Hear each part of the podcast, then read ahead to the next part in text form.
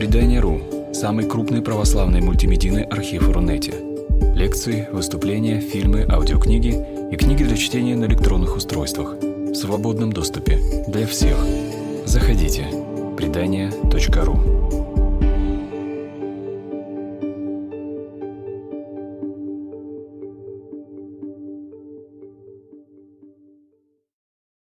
Здравствуйте, дорогие друзья. Да, я вижу, что мы в эфире.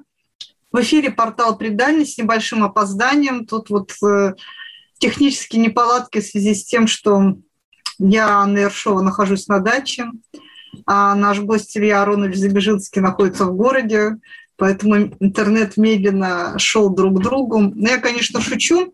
Значит, сегодня у нас очередная встреча нашего нового цикла – о книгах. Мы представляем э, новых авторов и хотим, чтобы вы вместе с нами их читали. Наша встреча называется «Они целовались на крыше», Забежинский, его книги о севере и о любви. И мы презентуем сегодня целых две книги Ильи Ароновича Забежинского. Меня зовут Анна Ершова, я редактор портала «Предания». Здравствуйте, Илья Аронович. Здравствуйте, Аня. Видите, я его Илья Аронович, он меня Аня. Прошу быть всегда молодой. Вы никогда мне не представлялись полностью. Ну, у меня же нет такого колоритного отчества, как у вас. Сейчас я наших слушателей спрошу, хорошо ли видно, слышно. Тогда уже совершенно спокойно будем э, беседу провожать, продолжать беседу.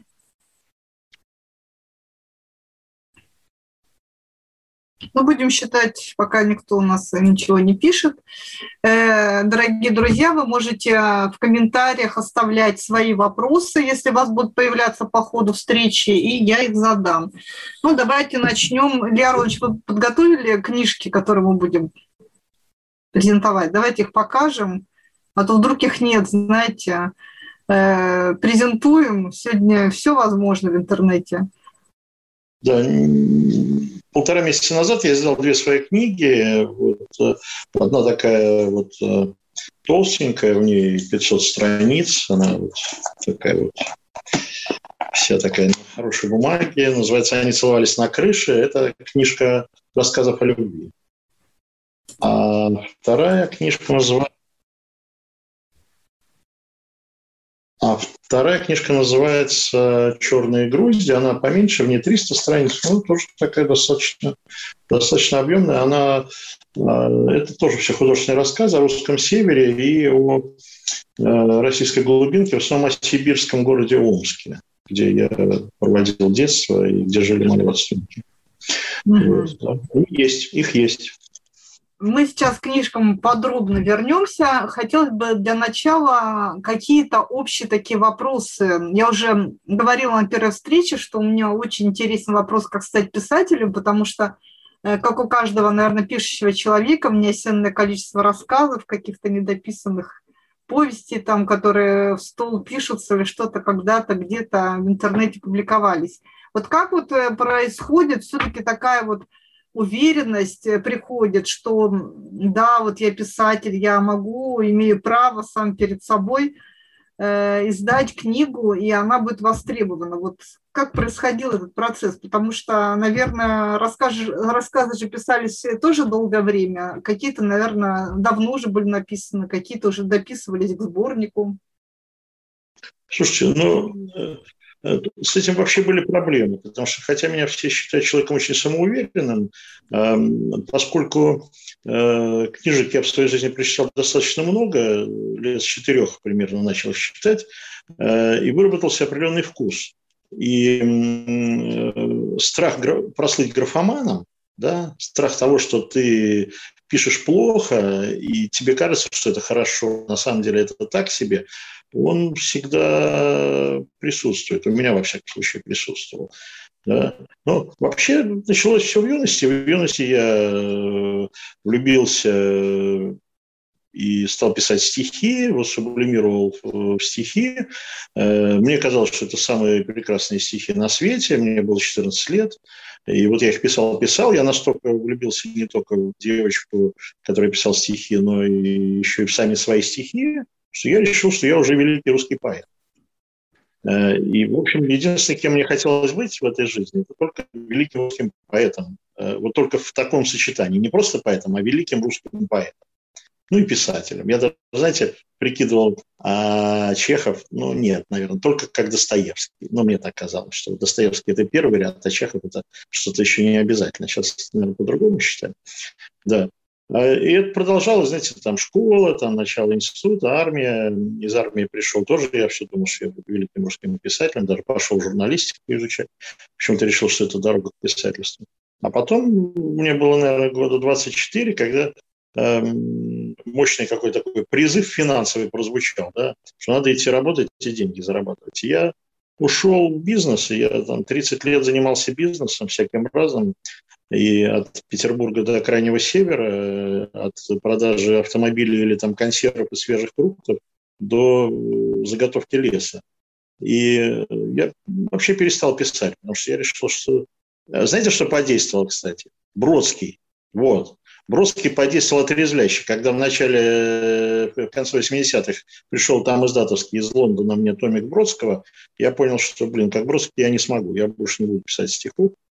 Да, и я перестал в том числе и поэтому писать.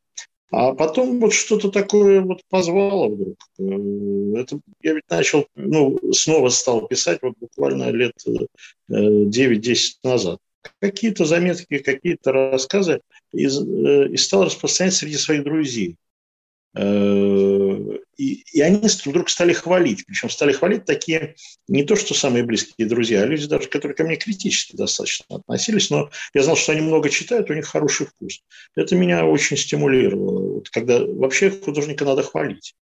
Да. И вот как-то оно пошло-пошло, рассказ за рассказом. А потом, конечно, знаете что, прав мир правмир э, в лице э, их главного редактора Ани Даниловой. Я однажды набрался э, наглости и написал, если хотите, вот мои рассказы, какие-то размышления на богословские темы. Да. И они вдруг начали печатать. И они несколько лет печатали вообще все, что я им предлагал. И хвалили. И хвалили. Ну, слушайте, там же все-таки не рассказы были, а заметки какие-то, авторские колонки. Рассказы были тоже? Рамир брал тоже художественные рассказы, брал с удовольствием. Э, Аня человек э, тоже с хорошим я думаю, раз она меня брала. Э, она филолог. И потихонечку, потихонечку это стало расходиться. Это совпало еще с тем, что я вот организовал свой собственный блог в Фейсбуке, ВКонтакте. Появились читатели. И, конечно, мощный стимул был, знаете, когда профессионалы стали хвалить. Вот есть такой профессор Олег Скляров, да, профессор доктор филологических наук, который сначала с большим недоверием отнесся, да, ему его коллега, моя читательница, дала почитать один мой рассказ, но сначала с недоверием к этому отнесся, ну, или кто-то что-то пишет, а потом вдруг взял и прислал мне такую мощную, большую рецензию на этот рассказ, вот как вот литературоведы разбирают. Меня вдруг стал разбирать литературовед. Да. И дальше я вот практически все стал посылать ему, на рецензию, все, что мне самому нравилось.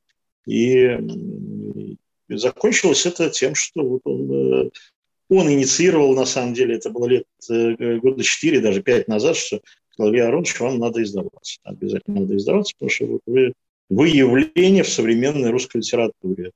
Да, и даже он мне написал вот это вот анонсированное вами э, предисловие к к моему будущему сборнику, который вышел только сейчас, но я, честно сказать, не решился туда это привести, предисловие, да, что да. Мне когда говорят, а ты писатель, ты, ты уверен, что вы писатель? Вот смотрите, профессор, доктор наук, доктор написал, что творчество Забежинского стоит в одном ряду со следующими именами. Чехов, Зощенко, э, Шукшин и Довлатов. Вот. Но э, профессор, кстати, до сих пор, ну как до сих пор, он подает современную русскую литературу, в том числе на примере рассказов Заберстова. Он на семинарах дает им на разбор мои рассказы.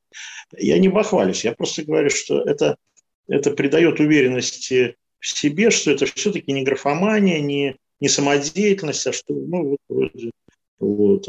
Одна вот, эм, э, допустим, моя знакомая, недавно ей подарил книжку, они целовались на крыше, она прочитала, говорит, прочитала всего половину, и позвонила и сказала, было неожиданно, но похоже, вы писатель, Илья Да, ну, приятно. Что, я, что ли?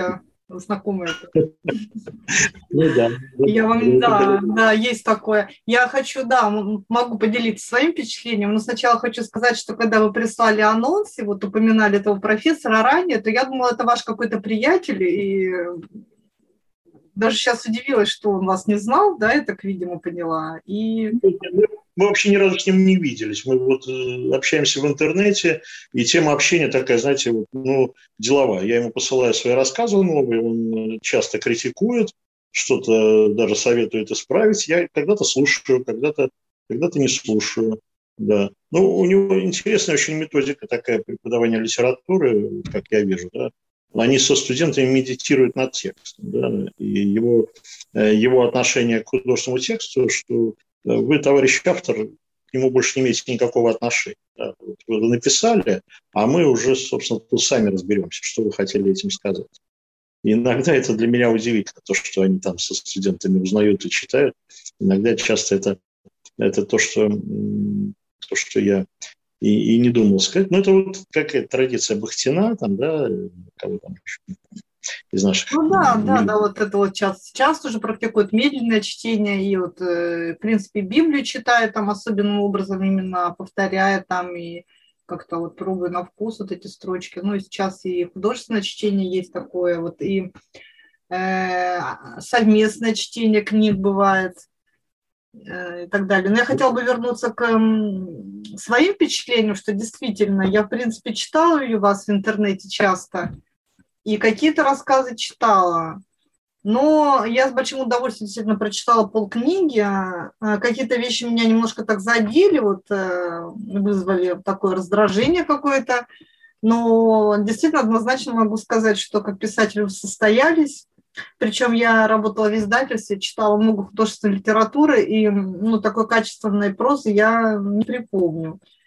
Вот. Особенно мне понравился рассказ эм, про девушку, сейчас не вспомню, э, с волосами цвета, ну, вы знаете, как там...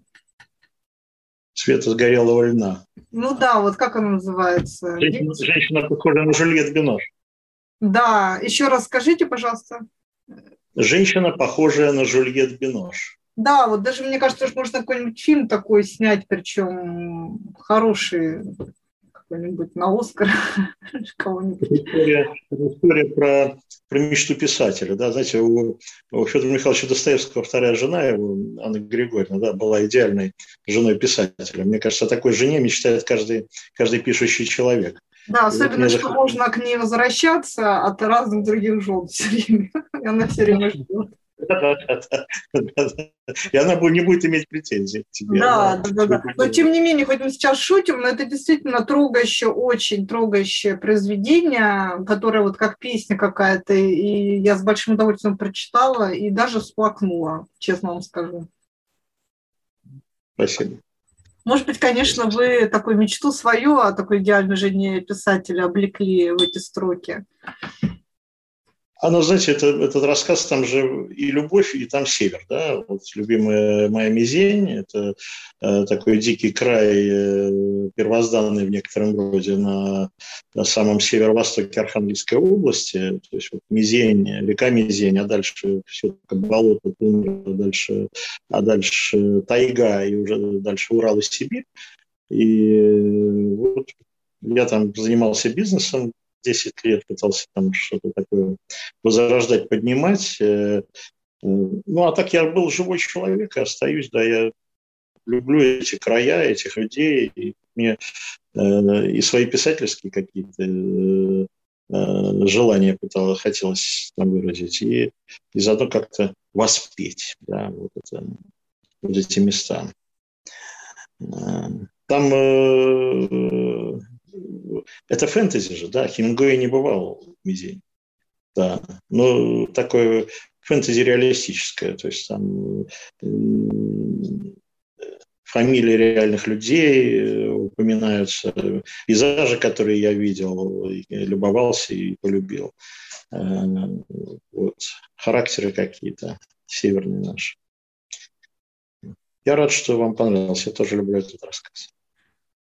Да, и вот э, я хотела вот что спросить, тут как раз у нас спрашивают, да, вот э, вы православные рассказы пишете, да, вот такой вопрос сейчас уже у нас от читателя.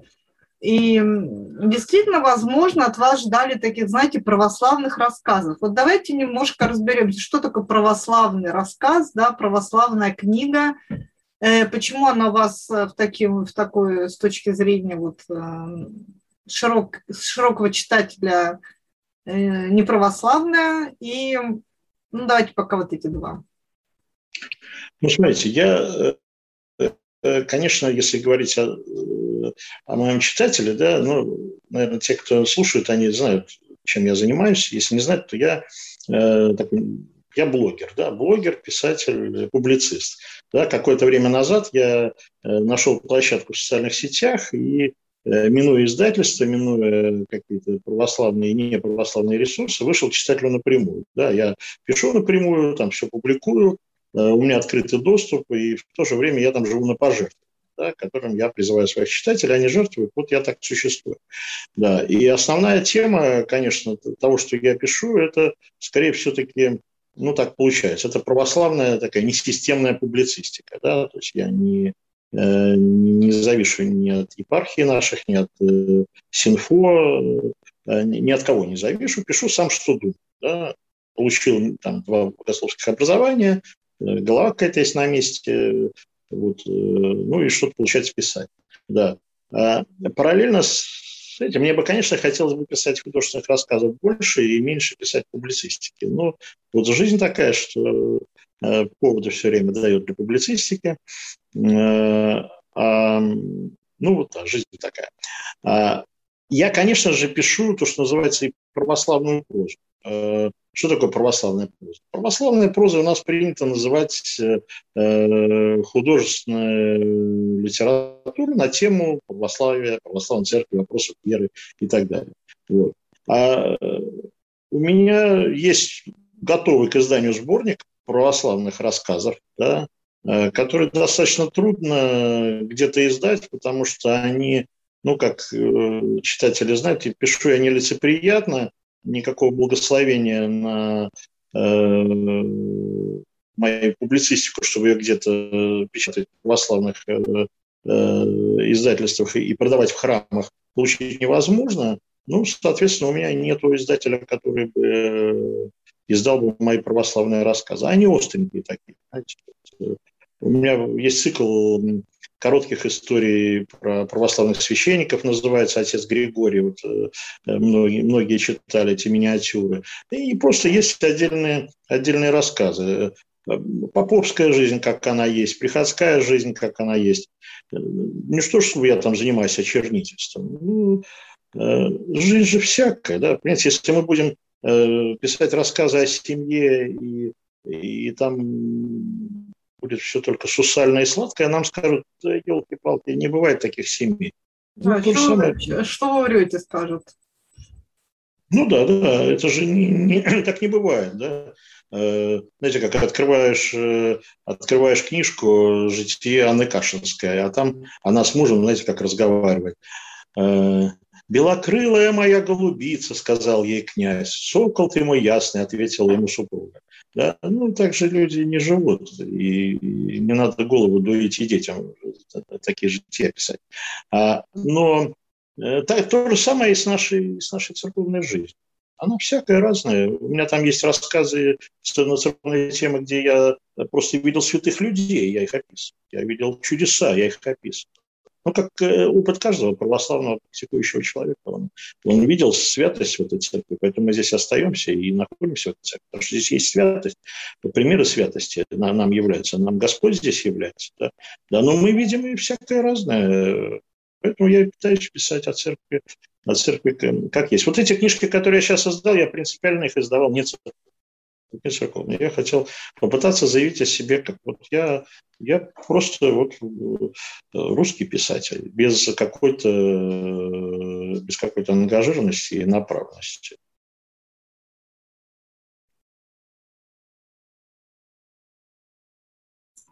Сейчас я тут ссылку на ваш э, Facebook скидываю. Задали вопрос. Ну, в принципе, достаточно просто найти и ВКонтакте, да, где мы сейчас э, пишем. Э, сейчас просто я не могу во время лекции это сделать, скину потом. Набрать Забежинский Илья Аронович. Mm-hmm. Видите, такое сочетание один раз только пока встречается. Да, ну, э, я согласна с тем, что вы говорите, мне это близко, да, я тоже не люблю вот это вот социальные картинки, и дети в них не верят.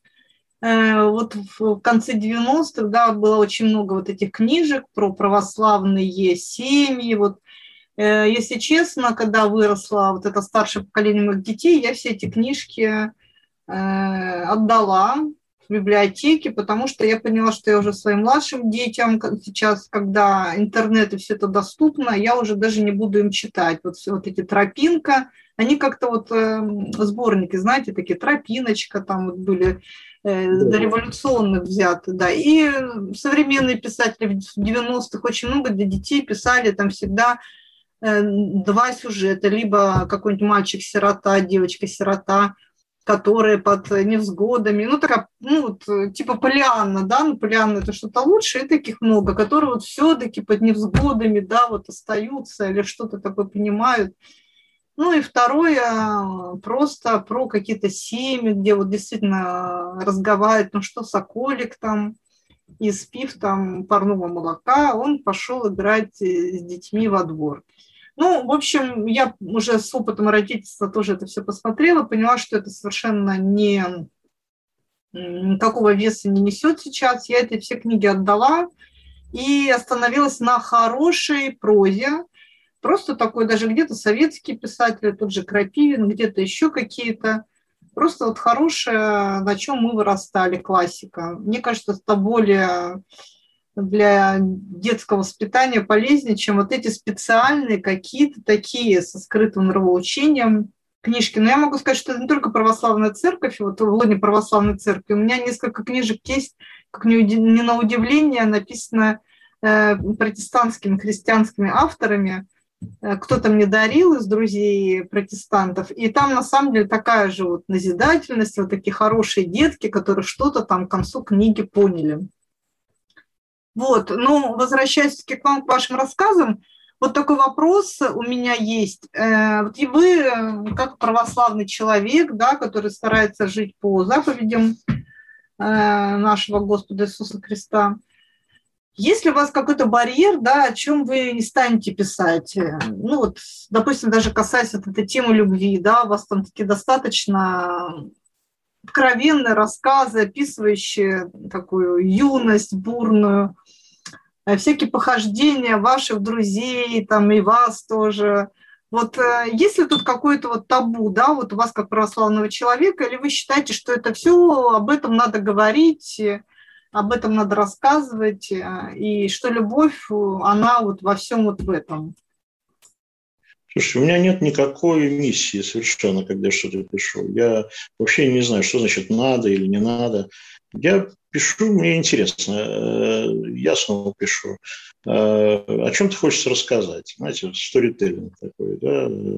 Ну, может быть, конечно, мне не хочется, чтобы мои рассказы просто были сторителлингом, да. Хочется, чтобы к ним относились как к художественным произведениям.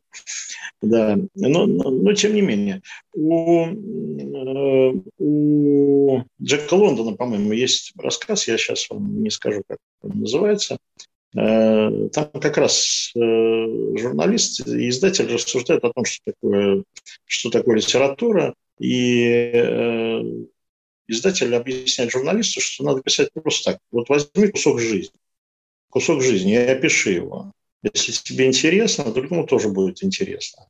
И, в общем, это то, то, чем я, то, чем я занимаюсь. Да. Вот есть кусок жизни. Да, я, беру, я беру и пишу, как, как, как было. Да, но стараюсь, чтобы это было литературно, красиво, и э, читателю, э, читателю было бы интересно. Вот. Я не знаю, какие могут быть э, моральные запреты. Я, поскольку я живущий в наше время писатель еще не умер, то у меня проблемы с современниками, в основном моими близкими, которые не хотят, чтобы писали про них. Вот это для меня главное ограничение. Э, знаете, Левитан, великий наш, великий наш художник, да, пытался набить физиономию Антону Павловичу Чехову, великому нашему писателю, за то, что тот э, э, изображал его в своих рассказах, э, значит, э, как тот блудил с чужой женой. Э, ему это не нравилось, а для Чехова это был сюжет. Вот это, вот это конфликт, да, как, как написать то, что тебе хочется написать, но не обидеть ныне живущих, не живущих людей. Претензии часто предъявляются. Как ты мог как ты мог это написать? Я обычно говорю, а, ты узнал себя, значит, хорошо. Значит, я хорошо написал. Э, да. А так, ну, я не знаю, у меня же там нету какого-то откровенного разврата, там, ну, у меня есть, допустим, хорошо, там, мы с друзьями сходили в баню, напились пива и э, пошли по городу и пытались пописать где-то во дворе, а нас отовсюду гоняли. Это же обычная такая житейская сцена, представляете? Вот. Наши дворы всегда, пока их не закрыли, были записаны. Ну, просто я тут не жалею себя и своих друзей и показываю, как это бывает. Ну, вот бывает так. Да. Ну, или что там такое? Ну, какой-то какой откровенной эротики там у меня вроде бы, вроде бы нету. Все достаточно целомудренно, по-моему. Я не вижу границы. А чего нам? Мы православные. Ну, а что, нам наших, э, наших любимых, наших жен, наши, наша жизнь, что нам не Господь дал, что ли? Да? Пиво, в конце концов, которое мы пили в бане, ну, что не, не Божье творение.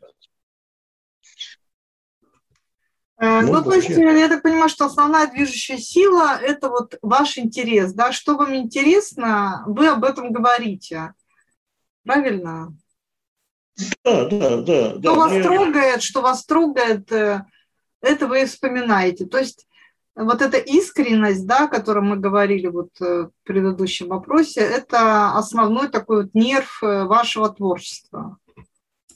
Есть некоторые, не то что, э, не то что такая готовность раздеться, да, эксгибиционизм, наверное, нет. Хотя откровенность, да, ну, ну а чего стесняться? Здесь еще надо что, конечно, понимать, что я не пишу хронику своей жизни. Э, надо отличать все-таки автора от э, лирического героя. Да? От, э, есть рассказчик, и он не всегда совпадает с автором. Так же, как герой, которого, пусть даже у меня большая часть рассказов написана от первого лица, не значит, что персонаж, который везде говорит «я», и это действительно так и было, и в точности, и это действительно я. Ну, что-то, знаете, собирается в кучку, какие-то впечатления, какие-то события. Э, иногда описываешь какого-то человека, например, там, понимаешь, что ты его делаешь из, из трех-четырех разных людей. Или самого себя наделяешь какими-то чертами, не только ну, того, кто люди считают я сам, да, наделяешь чертами Э, какого-то другого человека, или придуманного. Я настолько в этом запутался на самом деле. Я вам хочу сказать, что я... Э, вот есть какие-то истории, описанные из моей собственной жизни, я даже уже не помню точно, как было на самом деле, а скорее я уже помню, как это написано в рассказе. Я вожу экскурсии по Петербургу. Э, у меня есть экскурсия такая по реке, каналы, переулки, дворы. Э, литературные места Достоевского и Забежинского. Да. Так получилось, что как раз детство мое и юность проходили в тех местах, где я Раскольник свои э, всякие поступки совершал. И вот я там показываю, рассказываю, там как раз э, есть, э, есть э, цикл, цикл рассказов о, о любви в конце сборника «Они совались на крышу», называется «Белее белого». И вот там есть рассказ «Белее белого» про любовь э, молодого человека, мальчика, там, к девочке, многолетнюю несчастную любовь. Я рассказываю, как это было на самом деле, да, а потом я спрашиваю, а как, а как было это на самом деле? А я уже не помню. Я уже не помню. Потому что я про это написал, я столько раз э, рассказывал про это туристам, э, эти истории, но рассказывал так, как в книге написано. Вот. Ну, тут, тут запутаешься уже. А какой вот рассказ у вас э, очень быстро написался, а какой э, вы долго писали, скажем так, ну, пусть такой анкетный вопрос, какой быстрее, самый быстрый, который, какой самый долгий из вот этих книг? Слушайте, э, ну, рассказы пишутся по-разному. Бывает, что его можно написать за несколько часов, потом уже над ним поработать, подточить его, и он готов. А, бывает, что рассказ напишешь, напишешь две-три страницы и все, и он не идет, и ты его отложил, и он, и он лежит год, два, три, э, и э, потом прочитал, надо же, какая у меня заготовочка-то хорошая, надо его дописывать. И не факт, что я дописываю через два года, собственно, то, что я и планировал два года назад. А самое трудное для меня это вот все-таки большой жанр, да, большие размеры лонгрид какой-то. Да. Э, и в последнее время вообще пишу рассказы где-то на 3-4 страницы, 2-3, может быть, даже не больше. А, есть у меня вот в этой книжке про любовь э, повесть, называется «Египетский дом», про любовь 17-летнего э, мальчика, студента, к 14-летней девочке, и чем там у них, как у них это развивалось, и чем у них там закончилось. Это самое большое мое произведение, оно что-то такое, наверное, в печатных, наверное, на 80 страницах, что ли, повесть такая получилась. Я мучился ужасно, я писал ее полгода. Это, было, это был кошмар, честно слово, потому что связать, связать вот в, в одно целое такое большое количество текстов и получить из них единый текст, это, это тяжело. Я больше не пытаюсь даже. Да. А какой ну, самый вот, быстрый, вот такой легкий у вас просто там родился так в день? Ой, ну, есть вот э, достаточно удачные там, да, короткие рассказы, допустим, э, «Селедка под шубой», вот, многим нравится рассказ, или э, про... Да не буду рассказать про что, там на полторы страницы рассказ, надо, надо сесть и прочитать э, про то, как не сложилась жизнь, семья, да, или э, пластырь на попе. Это когда от, от человека уходит жена, и как это все происходит, э, как это... Вот, допустим, тоже пример рассказа. Он написан от первого лица. Да, от меня не уходила жена. Написано это было лет там семь назад. И уходит жена с ребенком кому-то. И что, что чувствует человек? Она приходит, уходит, снова приходит, снова уходит. А, а он должен как-то с этим жить. Да. Ну, тоже это, это достаточно быстро писалось, да. Ну, вообще, вот в этих мне рассказах, как женщина, у меня, во-первых, честно скажу, э, раздражает обилие спиртного, но Довлата, я вам написала, мне тоже раздражает обилие спиртного. Но мне было интересно читать, вы знаете, с точки зрения мужчины вот эти все вещи. То есть вдруг я увидела, ну, мы с вами примерно ровесники, и тоже вот мое детство, хотя оно проходило не в Ленинграде, а как раз в Сибири, да, вот чтобы перейти ко второй книжке.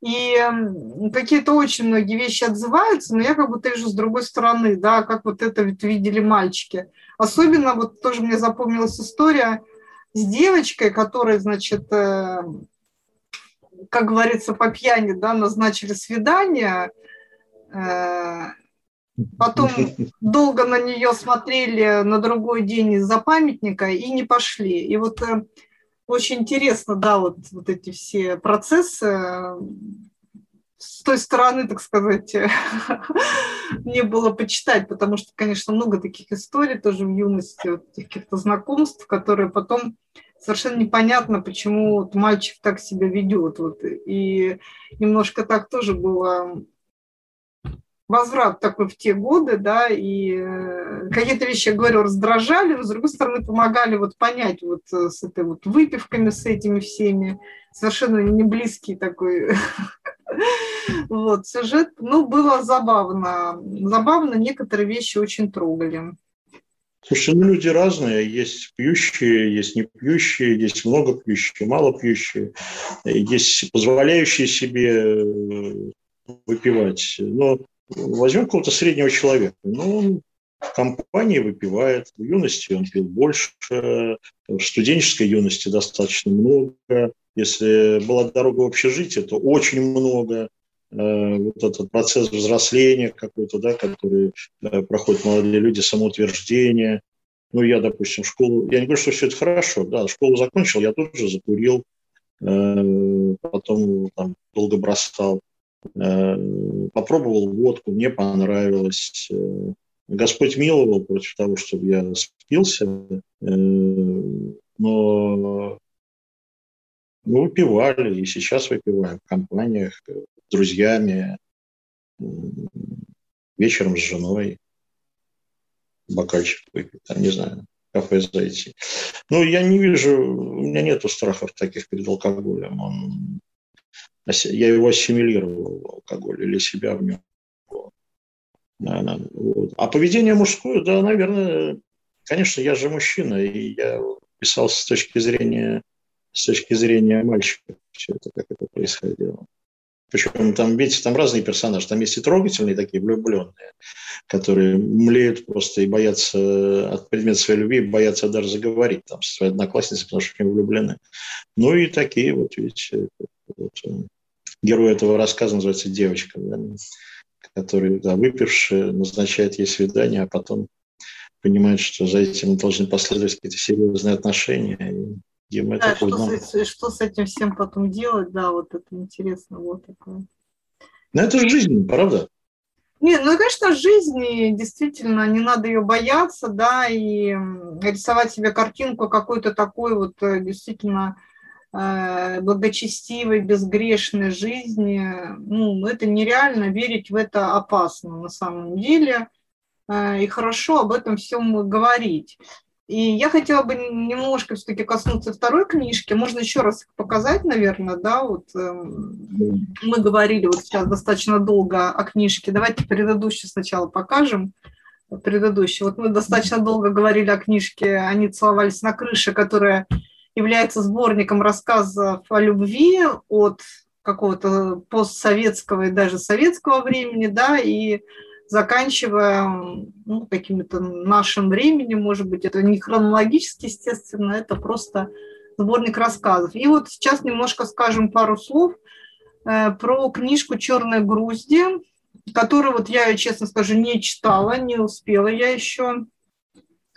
Вот, как, насколько я понимаю, да, вот, может быть, сейчас пару слов скажете, насколько я понимаю, это рассказы Э, как я сейчас поняла, из Сибири, да, не с севера. Я думала, что там связано с вот э, русским севером, как раз вот Архангельская губерния и так далее, где вы работали, а это связано с вашим э, детством в Омске. Подождите, какое детство, если вы в Ленинграде, ваше детство прошло? Дело в том, что мама, мама моя, она родом из Омска. Я родился и жил всю жизнь в Ленинграде, а в Омске жили моя бабушка с дедушкой. Я Э, детство свое летом, меня туда посылали на лето в Омск, э, бабушки с дедушкой, и оттуда впечатление. Ну, вообще я туда ездил, они к нам приезжали. Э, вопрос не в Омске даже, и точно так же не столько даже вопрос вот, мизьянских рассказов, где это происходит, а скорее вопрос в людях. В людях. Я когда... вот, вот мне интересно, я вот прежде чем вы ну, закончите про это, да, вот такой вопрос. Действительно, вот э, в людях. Э, вот Сибирь, да, ее тоже рисуют с разными красками. У меня недавно был такой небольшой, даже не спор, а удивление. То есть мы оказались в одной э, в одном сообществе с человеком, который, который тоже из Сибири, детство провел в Сибири, и я провела детство в Сибири. И вот для нее Сибирь это было что-то такое, знаете, суровое, там типа мы из Сибири, поэтому в жизни все не так просто. И ведущий задал вопрос, э, вот ваша Сибирь, а вот у вас какая Сибирь? И я говорю, вот а у меня Сибирь это когда э, соседка приносит пирожки, которые она печет и угощает нас, да, где родители не закрывают дверь, потому что, а зачем закрывать? идти открывать, если кто-то зайдет, да, то есть вот немножко такое вот э, какое-то гостеприимство, широкая такая душа, где идешь по городу зимой ребенком из музыкальной школы, и тебе прохожий говорит, девочка, по три щеку, у тебя белый э, кружочек, потому что можешь обморозить. То есть вот какое-то вот это людское тепло. Вот у меня такое воспоминание о детстве и, и о Сибири. Поэтому Вот э, хочется, чтобы вы тоже рассказали, что для вас это вот загадочная Сибирь. Ну, это детство. Сибирь – это детство, и э, это, это любовь. Это, там все написано с любовью. Эти дворы омские описаны, эти деревни, в которых я терпеть не мог бывать. Э, понимаете, мальчика, ленинградского интеллигентного мальчика везут к родственникам. Э, ну, сначала в Омск, оттуда едут все в родовое наше, по маме, на линии гнездо. И там, ну что, деревянные дома, спать надо на сеновале, потому что в доме места не хватает. Ходить в баню по-черному, мухи вокруг, навозом пахнет. Э, и э, все сидят, выпивают все время, едят какой-то соленый творог, понимаете, ребенку дают соленый творог. Это же какой ребенок согласится есть соленый творог? Э, ну и так далее. Я ненавидел это всеми элементами своей души, и, и точно так же всеми элементами своей души я это обожаю и люблю сейчас. Да, и, и люблю вспоминать, да, у меня нежность э, э, этим людям заскорузлым достаточно, простым деревенским моим дядькам, там, да, которые э, вечно выпившие, грубые руки такие, э, кожа такая обветренная, от э, постоянного нахождения на, на, на воздухе, работы такой сельской. Ну, вот, вот что-то такое. Кстати, там же в Омске, там же в Омске на главной площади в детстве, я помню, висел плакат огромный, там было написано «Романтики вас ждет север». И я считаю, что меня тогда закодировали. Потому что в какой-то момент уже во взрослом возрасте я кинулся вот в, это, э, в этот русский север, э, бросил все бизнесы здесь в Петербурге свои, вот устремился туда. Мне хотелось чего-то настоящего. Я продавал до этого консервы, всякие консервированные огурцы, э, кукурузу, огурчики, ананасы, э, горошек. И это был такой, знаете, чистый маркетинг. Вот. Э, а давайте наклеим на эту банку такую этикетку, чтобы отличаться от огурцов конкурента. А давайте на это наклеим вот такую этикетку. А давайте вот мы выставим их таким образом. Мне казалось это все каким-то э, каким пустым, пустым делом. И вот э, придумался такой бизнес на севере, заброшенный никому не нужный лесозавод в маленьком рабочем поселке, недалеко от Белого моря, на берегу огромной реки Мизень, про которую никто не знает, а она имеет ширину 4 километра. Э, и вот я поехал их туда спасать, искать им инвестора, занимался этим 10 лет, ничего у меня не получилось, но получилось 10 лет как-то их там поддерживать. Э, а, ну, в итоге ничего не получилось, все равно это все, все заглохло и было разрезано металлолом. Э, но тоже вот это был поиск каких-то людей. Да, это вообще человеческая душа христианка, мы находимся в поиске потерянного рая. Мы ищем каких-то каких необыкновенных людей, настоящих, еще сохранившихся, еще первозданных. А, поэтому и вот эти сибирские люди вспоминаются как какие-то простые, пусть испорченные, пьющие, гулящие, бьющие своих жен, но все равно какие-то вот они природные, нам кажется, Э, или на севере. Да. Конечно, я не нашел там каких-то людей, все-таки я человек еще богословски образованный, э, я понимаю, что грех он в любом человеке есть, э, повреждение природы будет в любом человеке, на севере живешь или не на севере. Ну, что-то вот такое мне хотелось там найти, как-то как-то им помочь. И, ну, я, я их тоже там полюбил. У меня есть э, маленький рассказик такой в этом сборнике. Я коротко расскажу его содержание. Э, министр областной приехал к нам туда в Мизень на большом таком э, современном дорогом джипе. Мы с ним ездим по разным объектам. Э, министр экономики Архангельской области. Эм, не обижу никого, потому что там их сменилось несколько десятков за это время. Э, вот он приехал, мы с ним ездим по району, я ему это показываю, это показываю, мы тут этим занимаемся, тут этим, вот это завод и так далее. А он мне, э, мы остановились на таком высоком, высоком красном берегу, 20-метровом отвесном берегу реки Мизень, такого красного цвета, потому что красная такая коричневая, красная глина, Мергель называется, вот этот берег такой красный. И он меня спрашивают, слушай, Ароныч, ну ты вот мне скажи, ты же занимался бизнесом в Питере, у тебя там семья, ты что здесь забыл у нас? Не потому, что он хотел меня выгнать, он хотел разобраться. Я говорю, понимаете, ну вот я приехал сюда вот однажды весной, поздней весной, после Пасхи, на Светлой Седмице. Я перешел эту реку с одного берега, вот эти 4 километра я шел с палкой, проваливаясь и боясь, что я сейчас утону, провалюсь под лед. Со мной шли два сопровождающих меня, страхуя местных жителей. Я посмотрел на этих людей, на этот завод, на эти берега, на эти э, сосны, Э, лиственницу, на эти дома деревянные. Вот я на все это посмотрел и влюбился. Он посмотрел на меня так, оглянулся, я сидел сзади, он спереди оглянулся. А, ну, понятно, баба у тебя тут. Вот. Ну, вот э, это, это, это любовь, да. Ну, в общем, да, это опять про любовь получается. Ну да, а как? А без любви как? Про церковь и тоже пишем с любовью, да? Вот мы же любим церковь. Даже когда мы что-то критикуем, то мы же все равно с любовью. Если бы, нам, если бы мы это не любили, мы бы и не критиковали. А зачем тогда? Нас просто это не волновало, да? Если что-то не ну любишь, да, ну, скажу, как эти, как россияне, мы же вот все время Э, ругаем Россию, да, а вот попробуйте с иностранцем, э, и он скажет, да, действительно, и у вас все действительно так плохо, бюрократия, вообще там грязь, дороги, так сразу обидно становится, вообще неприятно, так думаешь, фу, у вас Я вообще... первый кидаюсь на защиту, я первый кидаюсь на защиту. Особенно, да, да, да, когда да. Люди, люди внешние начинают ругать что-то у нас в церкви, я человек, которого считаю тут главным после да, Чураева, да, да значит, я тоже встаю в оборонную позицию, да, в защиту. Я, ну-ка, идите отсюда, мы тут сами. Э, да, у меня э, да, точно. Вот такая, небольшая, небольшая такая зарисовочка была, да, как э, э, мамочки наезжают на какого-то мальчика в песочнице, который, который девочек других обижает. Да. А такая еврейская, еврейская бабушка подходит, берет его за руку гладит, вытирает ему сопли и, обращаясь к, мам, э, к мамочкам, говорит, знаете, мальчика нашего мы тут сами как-нибудь поругаем.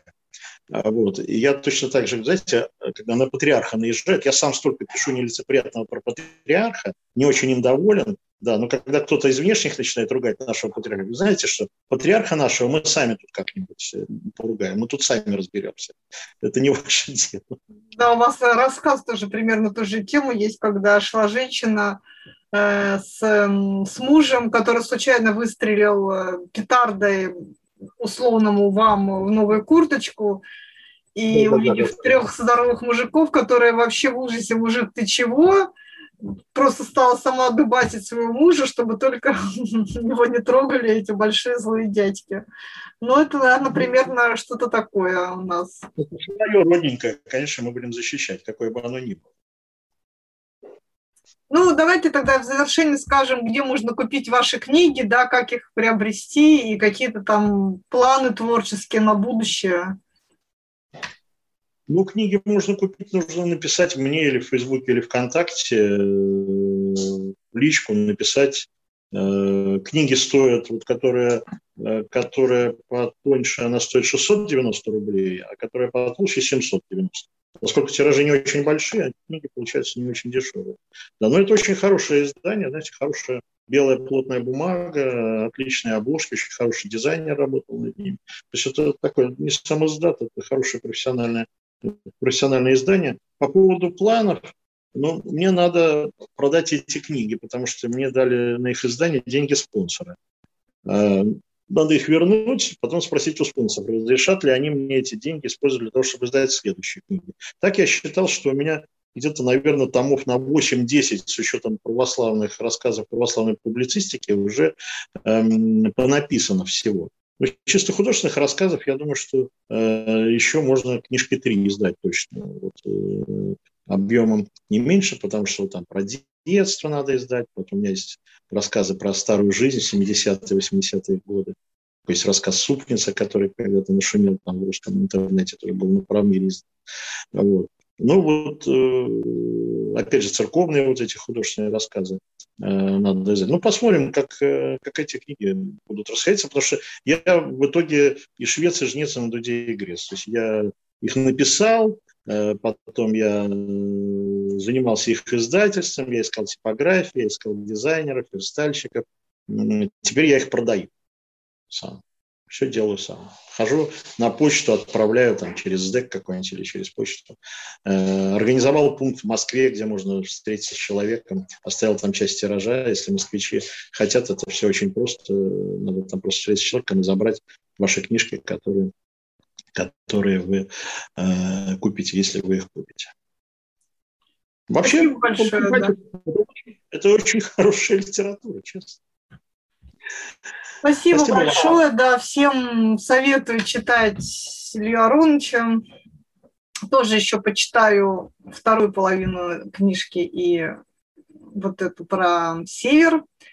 Вот. И оставайтесь с нами, мы будем продолжать встречи с писателями и поэтами, и публицистами этим летом. Давайте вместе читать, несмотря на карантин, вопреки всем грустным новостям, будем Э, читать, издаваться и помогать тем, кто издается. Спасибо.